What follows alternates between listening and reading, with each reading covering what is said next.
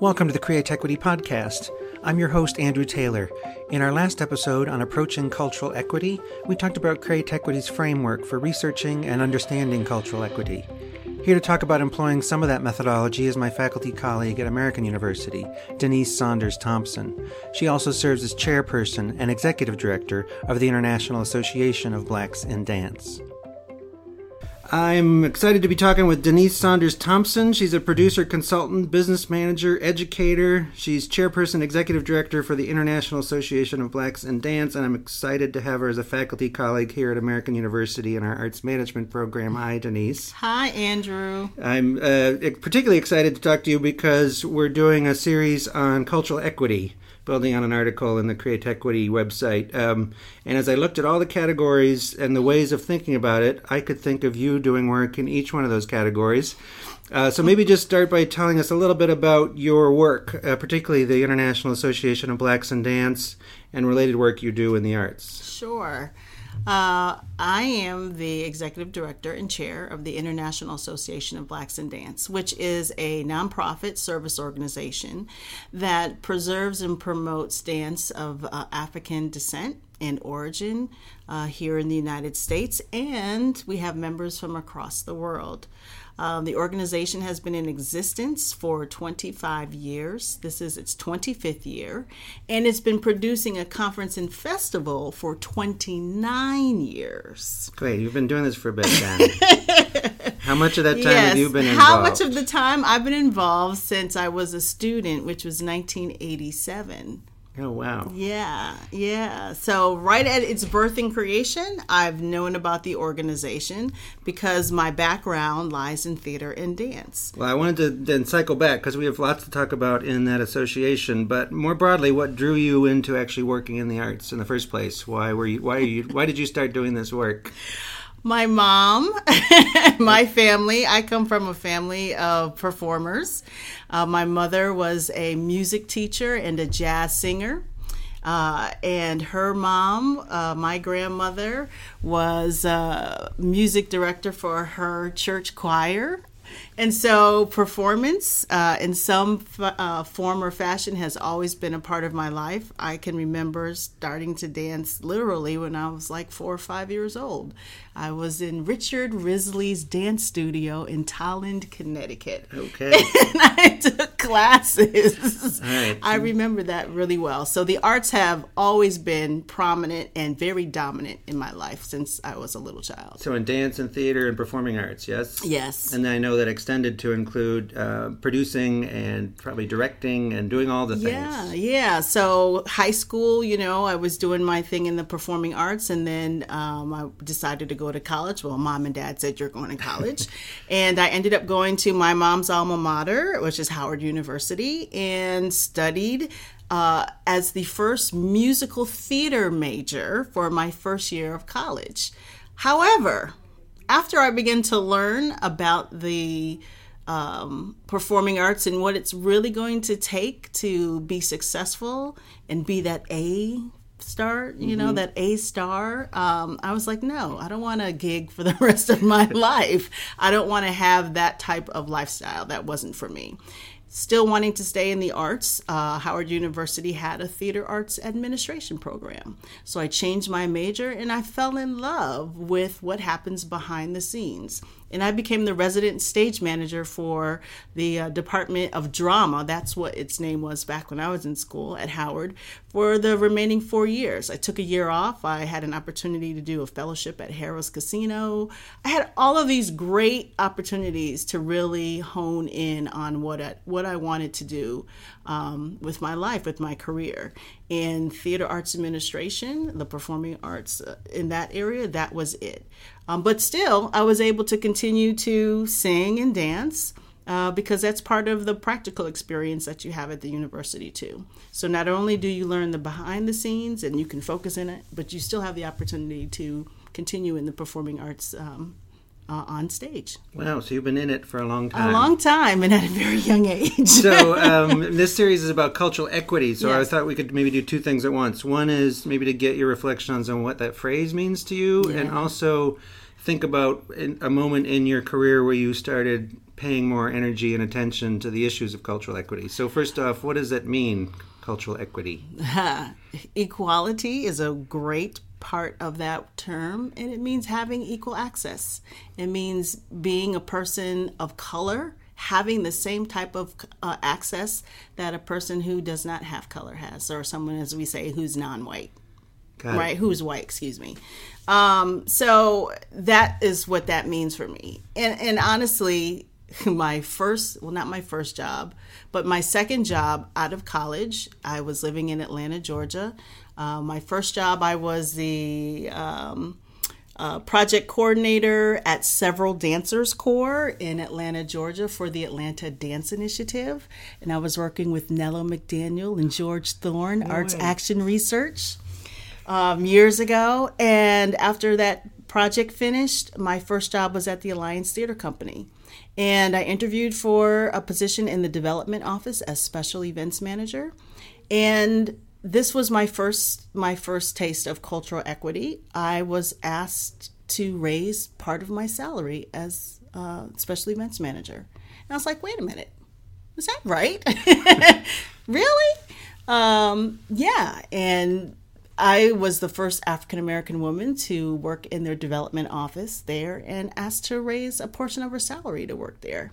And that was not something others were asked. That, that was sensed? not something others were asked to do. Kenny Leon was just starting his first year or second year, I think, as um, the uh, artistic director of the Alliance Theater Company. So literally on the cusp of the thought processing. I think back then the term was multiculturalism, right?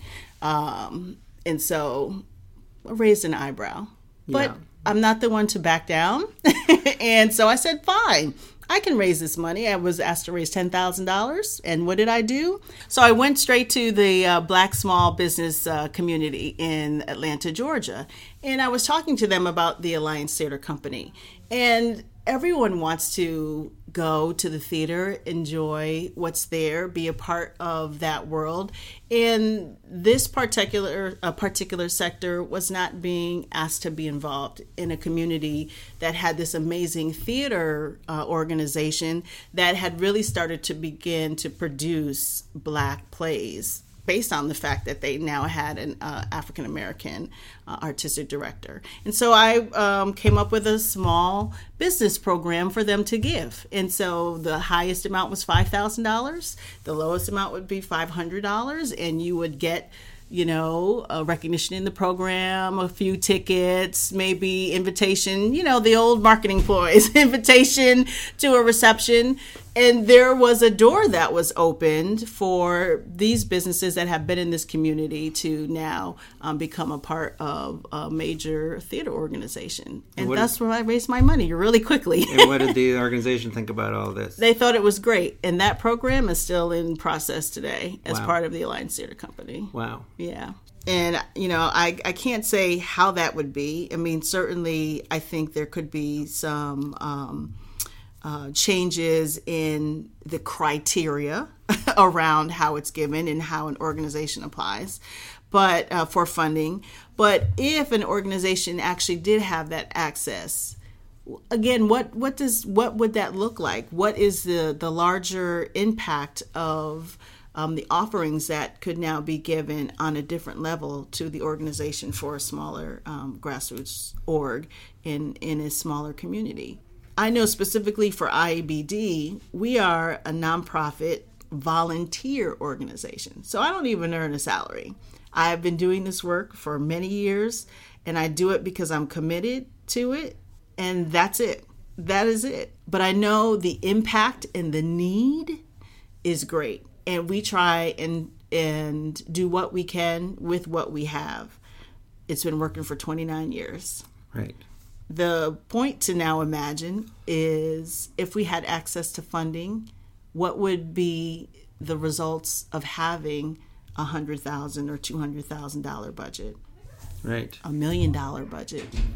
What would that look like? And I think it would change the landscape and it would change the equity, the access, the inclusion, the cultural democracy mm-hmm. of how we get what we get and how we do what we do. Right, and I know you're actually you getting some of those resources. I know uh, you, you recently got some funding from the Mellon Foundation. Yes, is that we correct? did. To do the Learning Magnet. We did, we did. So, National Arts Strategies is based here in the Washington, D.C. area, and they are a leader in cultural arts education, I guess you could say, right? And um, we together teamed up and wrote a grant to Doris Duke Foundation um, as part of their uh, national projects offerings that they have, and were awarded um, money specifically to begin to give classes and educational training sessions and online um, uh, educational courses to those inside of the IABD community that are running arts organizations, our choreographers, our independent artists, educators. So we're looking at now giving access, you know, equitably to those who are doing, again, the same things that many of the mainstream organizations are, but we are now um, giving them the tools to do that. And the Learning Magnet um, specifically will start with leadership. Yeah, we need to start with leadership. How do you successfully lead an organization? Something I teach here at American Cultural Yeah. Leadership, you know? But that's important because we have all these creatives and they need to have um, uh, some a framework for how they really step into that position and run their own dance companies and institutions moving forward. So how did that evolve then into? Um, I mean, the work you're doing now is all over the world. Um, at a big scale, trying to change things on all levels. I am. Um, how did that sort of evolve in your work? Um, I think just over the years, um, being in the field and having to always give 200%, knowing that others are not always giving 200% based on the color of my skin, to be quite honest with you and frank. Um, it's something that I've lived with as, as a young person, uh, growing up in um, Tolland, Connecticut, being uh, one of four families that lived in that area who were African American, and knowing, you know, having a really good sense. Thank you to my my family and and my um, grandparents that I was a person of color and that I still was able to contribute to society as best as anyone else could, and particularly in my field, regardless of skin color. And Howard University, for me, really gave me that sense of self. Um, and moving forward, just knowing that those are going to be obstacles that I can always overcome with ease because I know who I am and I know what's fair and what community is about and, and how that takes place when you're talking about nonprofits and involvement, particularly on a grassroots level. Yeah, and what Yeah. strikes me about the work you do all over the place, certainly here at American, but also in the association, is it's about creating a bridge to everyone else to feel the same way. Yeah. It's like I can do this. There's a way for me, and if the way is blocked, you you seem to remove the block, I do. or at least point at it. I do, and I and I think I um, the work for me over the years has been not to be afraid of it and to go and confront it, and whatever the outcome is, hoping that it's a good one. Because sometimes people, what I've learned, um, really need to be spoken to in a way that's not the same language that they're used to and to be giving a different point of view. And i think once that begins to happen and they're open to that dialogue and even if they're not open to it they at least hear it it gives an, uh, another thought process another way of someone looking at a uh, situation or a matter and approaching it, it, it approaching it in a different way which is beneficial for everyone Sure. Well, let's cut to some examples because, as I Okay. said, as I was reading the article again, uh, it presents essentially four visions, sort of lenses through Mm-hmm. which we might look at and think about um, both the problems and solutions around equity. Yeah. Um, and briefly, those are diversity, is taking mainstream institutions and making sure they are diverse in their board, in their artists, in their functioning, in their programs. Uh, prosperity focuses on creating more large-scale institutions in communities of color. So let's let's make big institutions that serve an audience instead of diversifying the um, existing ones. Uh, redistribution, which is more about well, let's not give everything every nickel to the large institution. Let's let's actually spread it a little bit further out because often um, not just in african american but many community uh, cultural organizations aren't big and don't necessarily need or want to be big um, and then finally self determination. So it feels like, again, in your history, you've got at least one thing and probably 10 in each of those. Uh, starting with diversity, I know one of the things you did recently, or, or fairly recently, was a, a, ballet audition for women of color, right. uh, which as it struck me as a way of increasing the diversity of both major and other ballet companies. Can you tell us a little bit about what that was about? Why did sure. you do it? Sure. So, uh, two years ago, uh, the founder of IABD, International Association of Blacks in Dance, that's the acronym, um, was invited to uh, Regional Dance America and there she was receiving uh, an honor and award for her history. She is uh, Joan Myers Brown, and uh, she's the founder and artistic director of Philadanco, which is the Philadelphia Dance Company. They are a 50 year old plus dance organization that's been in Philadelphia, obviously, for many years. And she was sitting there during um, a performance of uh, a number of ballet performances and leaned over to um, the director and, and asked, Where are the women of color? During the entire event, she only saw one black ballerina on stage that entire event. And the artistic director responded by saying, Well, we can't find them that's so untrue. that's so so untrue. Um, no, you haven't looked for them, and so thus the idea of a, a ballet audition was born. Um, and and of course, with all of the talk around cultural diversity, equity, access, um, et cetera, et cetera, this was absolutely the right time to do it. So we put together an opportunity to present women of color in the ballet world. And boy did they come and show out. There were over a hundred eh, um, applications for the audition. And because of weather we were in denver this past january january 2016 we had that huge um, a snowstorm, but we still had 87 young women to show up at a ballet audition for some of the ballet um, premier ballet companies of the United States. So here they are. You can't find them. We will find them for you in large numbers. And we turn people away, you know, in large, large numbers. And they are technically proficient. They are beautiful dancers and they are looking for training opportunities. They're looking for professional opportunities. They want to be part of your companies. And you were able to draw some major dance companies to come and we see? had amazing dance companies. The Joffrey was there, uh, Charlotte Ballet, Memphis Ballet. Um, School of American uh, Ballet came as an observer. Um, Nashville. I mean, they were from all over the country. We had 15 ballet company uh, artistic directors present. Wow. Um, so amazing. Yeah.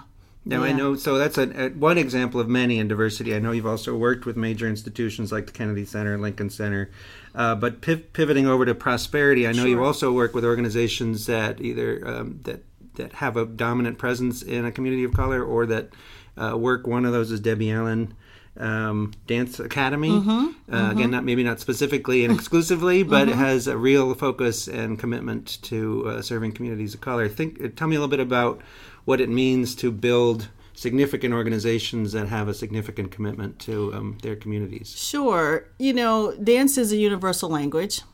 I believe that. I think the performing arts are a universal language. We all connect in some form or fashion to movement, to what we hear, to what we feel. There is a, an emotional connection that happens um, for us inside of the performing arts and even the visual arts. You see a painting and there's something that you get or read from it that you can connect to.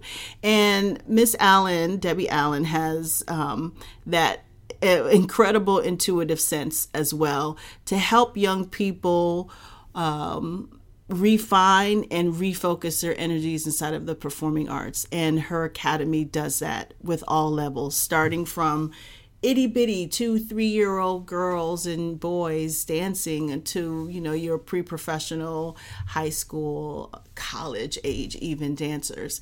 And the organization is rooted in using dance as a way of still assisting and growing and developing our young people, and particularly young people of color um, in the Los Angeles area.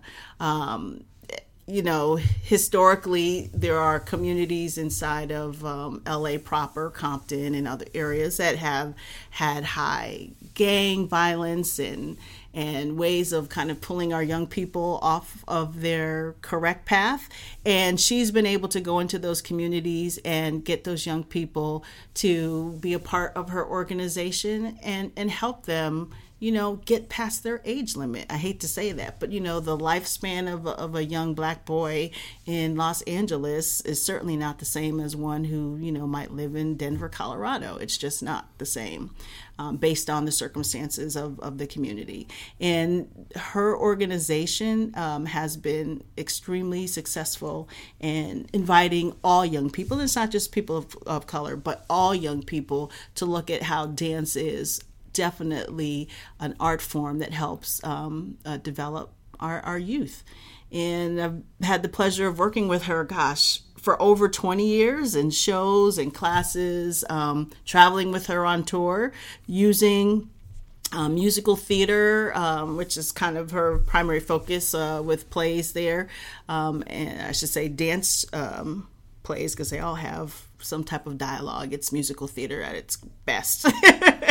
um, to to bring this message uh, around the world and um, impact young people in a really great way. And you were just with Debbie Allen and her company at the Kennedy Center. I was just with her last two weeks ago at the Kennedy Center, uh, working on Freeze Frame, um, which is a, a, piece about gun violence um, here in the Los Angeles area and across the United States. Right. Um, and it really depicts a very fair look at what our young people are going through in our communities against what our you know our men in blue our men and women in blue who are protecting us go through on the other end and we're trying to find ways i mean we're trying to find ways to change right. what's happening in our communities, um, particularly in communities of color. Um, you know, stop, don't shoot, hands up. It's it's it is a um, problem that even I, as a mother, I have a son who's nine years old, and you know, I constantly, when you hear about um, young black men being killed, I want my child to grow up and have a, a life in a normal life as much as you can um, but to at least get past a certain age to know that he's going to contribute in a great way to society. Yeah, and it yeah. strikes me that the cultural equity is really so much about just equity, full stop. Yeah. Right. So it's not access to culture. You just talked about. It's access to life. Yeah. And that culture is one of the ways one of the ways to get through. Absolutely. To get um, get access. Yeah. Absolutely. Um, powerful stuff. Um, in redistribution, I know you worked uh, quite aggressively in making sure funding uh, resources are available. Uh, yeah. Uh, you, I know, um, encourage and or challenge. I do. Major funders in your particular style. I do. Um, talk a little bit about redistribution, which sure. is sort of a long word, but just I mean, how do we just get uh, sure. resources out beyond the big three? Or five institutions? Well, that you know, I'm I'm very blessed. I have to say to be on the to serve on the board of Dance USA, um, which has really been able to give me a platform over the last two years. Um, to really voice my opinion, and I think the opinion, um, particularly of again the Black dance community, about redistribution. And um, yeah, we're kind of raising the bar here. And we're asking all of these funders to take another look at how their um, application process does present barriers for organizations of color to access funds to do the same type of programming that's offered at our larger white mainstream institutions. Um, for me, this is a very, um, very uh, live discussion um, because you have organizations that um, I'll, and I'll just call them mainstream organizations that are trying to access communities um, and do work where you already have. Um, and I think this kind of runs into the self determination part of our conversation too, where you already have organizations that have been doing this work for years. And you look at the equity, particularly in the financial um, uh, aspect of it. If an organization that was the size um, that is you know the size of the kennedy center receives millions of dollars i won't say millions hundreds of thousands of dollars from the local arts institute versus uh, the local grassroots uh, organization that receives maybe five or ten thousand dollars if they were to receive the hundred thousand dollars as well what then does the cultural landscape look like and would we even have small grassroots arts institutions? And when does the value of that work that the smaller institution um, does, when does that value actually be rec- when is that value recognized? In other ways, besides the fact that it's a small grassroots organization doing the work, the impact that it has that's in its community, and the fact that they know what their community wants, how how it wants it, and how to reach the community in ways that a larger mainstream institution will never ever accomplish. Right. And here's where I, yeah, you're right that the redistribution, self determination, because I would imagine a lot of the barriers to receiving the money is you have to look like a very large, large mainstream institution. institution yep which is either not appropriate or just not accessible right. or not um, it, all sorts of things are blocked for them to be like that so self-determination speaks about not just a formal corporate um, nonprofit being the only way to receive money, or even if that, it might look different, and right. that's okay. Right. Or churches, or commercial, or uh, community organizations might also receive the kind of resources they need to make their own choices. Right, because the financial health of a large institution versus a smaller institution is very different. And working with maybe a hundred thousand or two hundred thousand dollars could be financially healthy for an, an organization that's doing a certain type of work in a community. It is. It's, it doesn't negate the fact that they don't have hundreds or millions of thousands of dollars. But the fact does remain that if the access to the funding were a bit different, Wow. And that's yeah. sort of what I wanted to sort of bring us back around because your life as a teacher, then, as a faculty member, you were at Howard University. Now you're here at American University teaching master's students in arts management. How does this conversation inform or um, impact what you do or how you teach? Or It's amazing. It's, it's like, it's right always on time, I guess I could say. And it's always right at the forefront. Um, for me, and it's interesting you say that. This uh, past week, I was in London at a, a uh, conference, Regenerations uh, conference, which is a conference in uh, Birmingham, UK, that uh, is hosted by um, the Association of Dance of the African Diaspora. And this is a sister organization to IABD, but they're located in, in England. And as part of some of the discussion, particularly around dance education, we have to have dance administrators. We have to have people who are able to continue to do the work, not on stage, but supportive inside of the administrative areas. And this was something that even in the UK, you know, they're they're dealing with. So there are these parallels that are uh, between our organizations and also just inside of our community um, proper that the particularly the Black British Dance Company and then the black uh, excuse me the Black British uh, dance um, community as well as the um, Black dance community here in the states and abroad. We're all dealing with those same issues. I don't know if I answered your question though. I think I'm you sorry. did. Did I? okay. In the classroom, yes. yeah. So that that so. message, yes, thank you. So that message for me is is one and the same, right. and um, you know, I'm, I'm, meeting people and I'm talking to those who are running their organizations. I want to make sure that that educational component, so that they really have the tools, the toolkit, to know how to sustain and maintain their organizations. Right. Well, in closing out, I know you're a, a woman of action, so uh, it's really useful, I think, to have articles that help us frame a conversation. But for those listening, what can they do today and tomorrow to create more opportunities for equity and access? That's a big question. But I think one thing, obviously, that comes um, to mind right away is that you have to um, be committed to really changing the look, the shape, and the feel of your organizations. And that includes the people that are working for you. Not only is it the programming, but the people who are actually helping you actualize what you do have to be part of that process. And so you have to open those doors. You have to you have to shake things up. It's not going to be fun. This is hard work. I'm learning that. Are there many times I'm just like, ah, I want to give up. I'm just tired of this. I mean, you know, um, but I guess I'm realizing, you know, in this process that it is due process and that we have to be mindful and open to change in all of its form.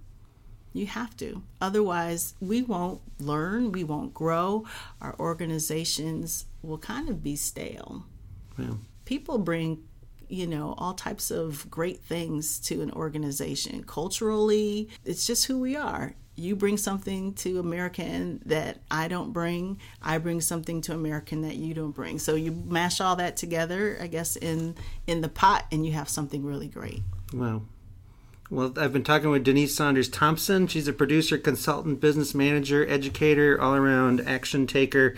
Um, she's chairperson, executive director of the International Association of Blacks in Dance, and she's a faculty member at American University in the Arts Management Program. Thanks so much for your time, Denise. Thank you, Andrew. Have a great day. All right, you too. Thanks for listening to the Createquity podcast. I've been speaking with my faculty colleague at American University, Denise Saunders Thompson, who also serves as chairperson and executive director of the International Association of Blacks in Dance. We hope you enjoyed this series, and we encourage you to continue the conversation online at createquity.com or through social media using the hashtag cultural equity.